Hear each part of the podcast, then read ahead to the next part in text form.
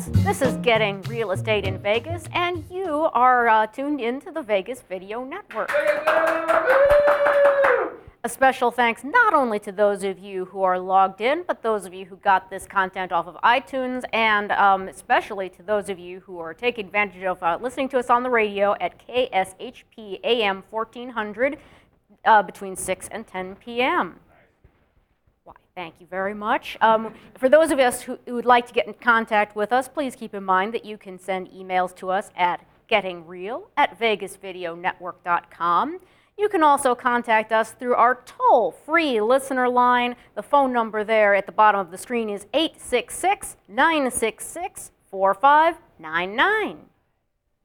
So there we go. We have gotten through it, um, the important stuff. We're going to tackle real estate from a Vegas point of view, and we are going to start with the latest uh, data on our market, the Friday figures. All right, it's not all bad, I promise. Um, all this information is from the, our local MLS system as of this morning. We do have 14,530 available units. That is up 19% year over year. Median price on houses is 135,000, which unfortunately is down 25% year over year. Median price on condos and townhomes is 62,000, also down, but only 20%. Um, of all of the availables, 3,360 are foreclosed properties. That is up 38% from last year. Median price $100,000. We do also have 6,492 short sale properties available. That is up 25% from last year. Median price 110.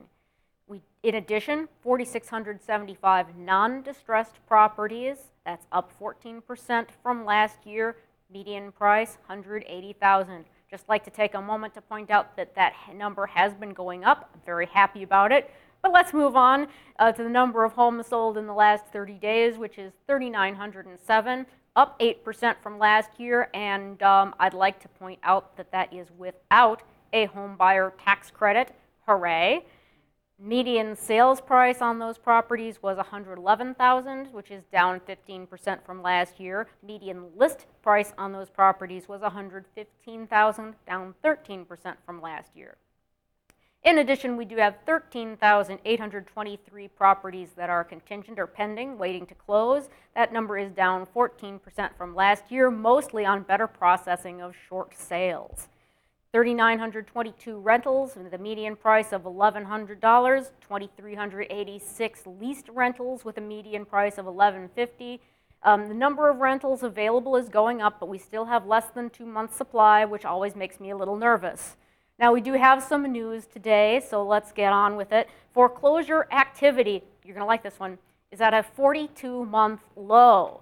Now, that's the good news. The bad news is that Nevada is still number one that is not good in this case. Um, feds, this is interesting. They, they're saying that Bank of America has been actively hindering investigation into foreclosure fraud. Also, um, New York and Delaware are widening their probes into foreclosure fraud. And to me, the really exciting one, Michigan has offered uh, has uh, put up some criminal subpoenas as far as foreclosure fraud. I'm very much looking forward to seeing how this one works out. Last up, I do have some local news um, for those of you who've been following the case of um, Righthaven. Right Haven bought the right to sue um, basically for misuse of intellectual property from our local newspaper. And this week, a federal judge basically smacked them down. Um, they were extremely aggressive. They were doing things that were frankly in violation of what everyone understands fair use to be about. And I'm very glad that the judge decided to see reason. that is getting applause here in the studio. And for those of you who have been following this case, I'm sure that you're happy about this as well. So then, yeah? I know people who've been sued by those guys. That does not yeah, surprise me one bit. It's um, bad news. Basically, because they have been so absurd about this whole thing, you know, they've been suing people like, for quoting two sentences. Absolutely absurd. Um, they have insisted that the only right way to quote the Review Journal is to quote the headline, link it, and then quote the entire first paragraph. You know, that's not how fair use works. I'm terribly sorry. It just doesn't. Ask any teenager who's ever had to put together a term theme if you don't understand what fair use and quotation is about. All right, moving on. um, this one dates back to a question I had a couple of weeks ago, which is how are people buying real estate in Las Vegas?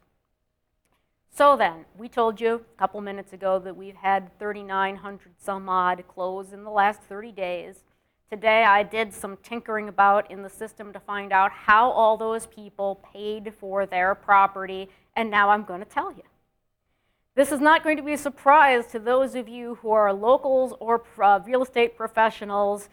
Of the 3,900, over 1,900 of them were cash transactions. Yes, that's right. Somebody did a wire transfer, transferred cash to the, the seller, and called it done. Cash is king right now. There's less to go wrong, which is why sellers like it. Now, 800 some odd were conventional financing. That's, you know, the kind of loan that your mom and dad had on real estate way back when. Um, it is hard to do with condominiums right now. It does involve 10 to 25% down and um, a 15 to 40 year period of paying back. I- have only seen a 40 year note once, but it does exist. I just kind of wanted you to know that it exists. Um, if you're going to have less than 20% down, you are going to be required to pay something called mortgage insurance. It basically pays off the bank should, should a foreclosure happen. Now, another 800 some odd were FHA transactions. That's the Federal Housing Administration, and they insure a bunch of loans. They require as little as 3.5% down, but there's nothing stopping you from paying as much as 20% down. It is restricted to owner occupants only. Can't do it with your vacation place, can't do it with your with uh, uh, an investment property. Don't do an FHA unless you plan to live there. Those are 15 to 30 year mortgages. Um, they are assumable, which is really the, the, the big thing here. Again, if you do less than 20%, you're going to be talking about mortgage insurance. And if you are trying to buy a con- condo, they must be on, on an approved list run by HUD. That's the Department of Housing and Urban Development. Just under 200 of those transactions were VA loans, the Veterans Administration. Now, those are restricted to veterans of our armed forces Army, Navy, Marines, uh, um, Coast Guard, um, National Guard, um, as little as 0% down. So, that is really the important part there. They are 30 year notes and they are assumable. Again, that means that if you find somebody in the future that wants to buy your house and is qualified, you can basically sign over the rest of the mortgage to them, they make payments, and you're pretty much done. Now, right now I'm going to deal with a wastebasket of other things here, just to demonstrate how little we're talking about. 3,900 houses, right? So exactly nine of them were sold at various auctions, such as REDC. Not a lot of action here despite all of the noise. Two of them, one, two, were exchanges. Now, I just want that to sink in. Only two people were willing to trade their property for something else somewhere else. This is not happening a lot. There were 18 cases where the owner was willing to carry, where basically um, the owner was willing to finance part or all of the transaction. Also, not a very big number. There was exactly one lease option. See, I paused to let that one sink in too, just to let you know how rare it is. And there are 28 that I am going to call other. This doesn't include assuming the loan. We were talking about um, the fact that that is possible on some loans a few minutes ago, but again, not a big thing. So, of all of the ways to purchase a property, we're talking less than 50 did something other than cash or some sort of traditional loan product. Please keep this in mind. Now, another thing, uh, before I move on, I want to let you know that this does not include, uh, or um, excuse me, there is not a way to track HomePaths separately. that's buried somewhere in those numbers, and no data is available at all on down, down payment assistance programs. Yes, they still exist, but you should ask your mortgage consultant about it. And I understand that we have some questions. Yeah, Jeff uh, had a or mentioned this on the uh, live chat that Wells Fargo announced closing down the reverse mortgage due to property uh, may still go down in value. Do you have an opinion yourself on on whether you think property values are going to go down, and if so, how much? Well, I'll be honest, I'm looking for a bottom sometime next year, probably uh, summer to fall, maybe as late as winter. I, I think that we're not going to have a full bottom until we're really done with the foreclosure mess, and that's that's starting to unravel. The states are starting to, to you know put their foot down. The feds are starting to put their foot down. So I do see light at the end of the tunnel that I'm pretty sure isn't a train, but. Um, no, we're, we're not quite done dropping yet. And uh, as far as reverse mortgages, they're a very interesting product. Again, because it does not involve the sale of a house, I am not an expert on them. So, do we have any other questions? All right, well, we're going to take a quick break for station identification before we come back with real advice. Hi, I'm Chris Phillips from Talk Tales, and you're watching the Vegas Video Network. And if you stop by the studio, our producer Scott's going to buy everybody a drink.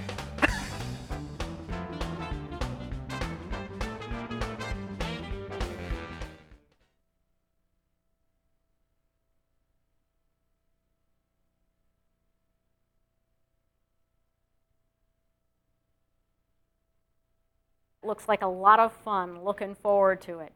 So then we're going to go on to real advice here, and the thing I want to talk about today is writing purchase offers that get accepted. It's very discouraging to write purchase offer after purchase offer to have nothing happen. So let me give you a couple of keys to hopefully put you on the right path and get get accepted the first time. Hopefully. All right, the first thing I need you to do is make yourself aware of the current trends in your local market and, and the segment of the market that you're in. So, say that you're interested in a cheap home, you need to know are those homes bidding up? Are they staying on the market a while? Um, if you're interested in a big home, how are those selling? Are they selling at a discount to smaller properties? How much is coming off? All of these little things are things that you need to be aware of, so please ask your realtor before you settle on a purchase price. My next tip is don't offer more than you think the property is worth to you. Keep in mind that other people are going to have different ideas about what it's worth to them. Now, I don't want you to get caught up in house fever. Don't, you know, get involved in a bidding frenzy and end up spending tens of thousands of dollars more than you wanted to spend. That is bad for you in the long run. So uh, be aware, you know, multiple offer situations do happen, even in down markets. That is especially true here in Las Vegas. Um, another thing, since everybody has heard about uh, how bank owned homes and short sales are selling at a discount, I want you to remember that the list price that is on that listing is the discounted price. Just because you hear that the bank owned homes are selling for 25% off does not mean that you can offer 25% off and get an accepted offer. So let's go ahead and take a question. A couple questions here. Um, Thank you, Jacob. That was lovely of you. By the way, ladies and gentlemen, Jacob Cannon right there. Nice. Hi, Jacob. uh, Jeff wants to know, Bridget, if you had $125,000 to invest, what would you do? Buy a couple condos, or would you buy a single-family house? How would you play that? Oh, you know, I think I'd keep both options open. A lot would depend on whether I had cash or whether I was looking to finance something. If I had cash, I would I'd certainly consider two condos, but they'd have to be in a great location and in great condition with no weird things going on with the condo association. I think it'd be easier to buy one single family home in which case it would be uh, a three or four bedroom, at least two baths, single story because it's going to hold value better, and absolutely no pool. That's my own opinion, and I'm sticking to it. We had another question? Okay, first of all, we will not be inviting you to the Whitney Villa pool party. Uh, Oh, I'm not Pool- planning on renting your pool, place. pool hater. no, I, I love pools. I have one myself, but on a rental property, you don't want the liability. Uh, that makes sense. Yeah. Uh, Maya wants to know, uh, can you get an appraisal for a house before you make an offer? Rarely.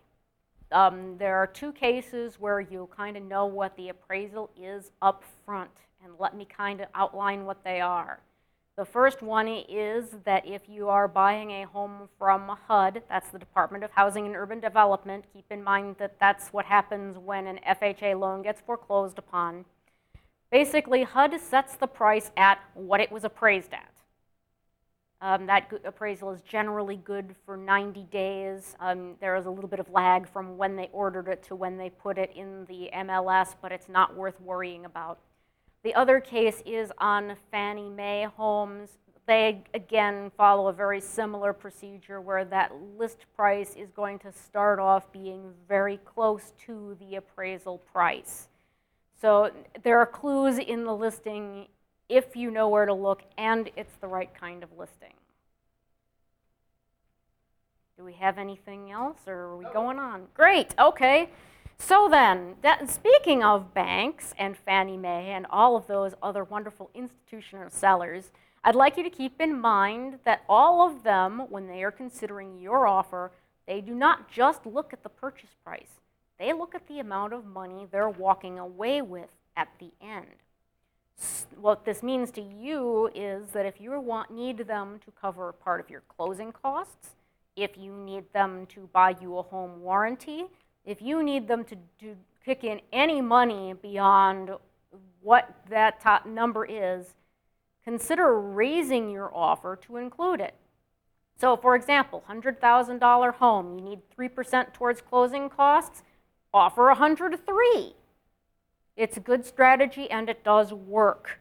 Sometimes a few dollars, $5, is the difference between a backup offer and an accepted offer. So keep it in mind. Now, as far as short sales go, offers have to be double good. Now, what the heck do you mean by that, Bridget? Uh, what I mean is they have to be approved twice. First off, the seller has to approve the offer, and then the bank has to approve it too. Now, the seller doesn't particularly give a darn what the price is because they're not going to make a dime off of it anyway, but the bank does. They want to lose as little money as, pro- as possible. So if you seriously want a short sale, make an offer that it's not only going to be good for the seller, but it's going to be good for the bank. So we have some more questions? Yes, we do. Okay, Uh, Jeff question. wants to know, uh, on average, uh, what kind of rent do you think you would get for a $125,000 house here? Oh, you know what? That is a great question. A lot depends on location, location, location. I think it's entirely reasonable for a three bedroom that sold for around 125 to be leasing a, around 1050 to 1400. Depends a lot on some little details you cannot know um, without talking about a specific property. And Maya wants to know, if you, if an appraisal comes back for less than you offered, can you make another offer without a counter? Well, what generally happens in these situations is you and your agent and the seller and their agent have to come to some sort of meeting of minds. Generally, what this means is that um, either the seller will agree to take less money, or you will agree to pay the difference between the appraised price and the um, price that you signed on the dotted line for at closing, basically a much larger down payment. I have seen it go both ways, so please consider both options. It does require a little bit of flexibility. Obviously, if we are talking about a private seller, you have a lot more flexibility than if you are talking about an institutional seller, such as a bank. All right then. So, my, next point, and unfortunately, this kind of goes back to what I was saying earlier, is cash is king. Uh, with certain very limited exceptions, uh, property sellers love cash offers. Why do they love cash offers? They love cash offers because there's less to go wrong. There's no appraisal to go wrong. There's no um, contingencies from the bank to go wrong. The bank can't come back and say, okay, yeah, yeah, you can close, but you've got to fix the roof. Um, the bank isn't going to come back and say, yeah, yeah, we'll close, but we need 10 years of tax returns. Or, or I'm, I'm making things up, but you can see where this is going. Sometimes the mortgage banks have very, very picky things that they want in the week before close that will drive you nuts. And if you have a cash offer, those are all things you don't have to worry about because there isn't a mortgage company. Now, there is kind of an exception to this rule, and that is that if you are bidding on a Fannie Mae home and you're not bidding cash, HomePath is preferable to all other kinds of financing.